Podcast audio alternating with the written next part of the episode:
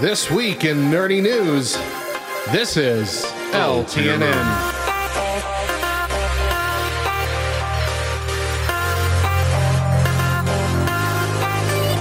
Game Pass is an amazing service, offering a ton of games across console and PC for a low price.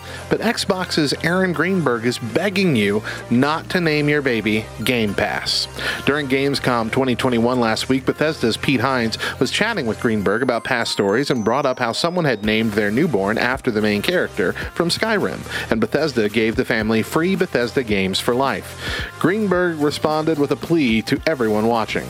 I also ask that no one name their baby Game Pass, implying that no such prize will be coming for parents who do.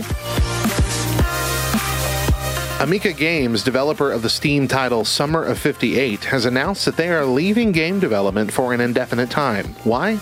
Because everyone has been returning their game. Steam has a policy in place that if you have played a game for less than two hours, you can return the game for a full refund, which is a great option for when you buy a game and realize pretty quickly that it isn't for you.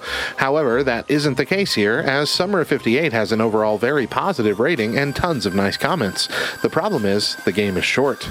It only takes the average player 90 minutes to complete it in full, meaning that someone can buy the game, beat it in full, and return it for a full refund. This has left Emika Games without enough funding to continue working on their next game from day to day, and it's causing them to reevaluate their business altogether. Steam is yet to comment on amending the return policy for shorter games.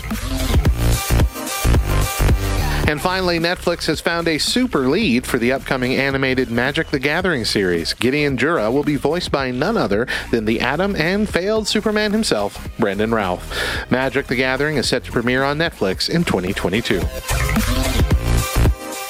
That was This Week in Nerdy News. I'm Radio Matt, and this is LTNN.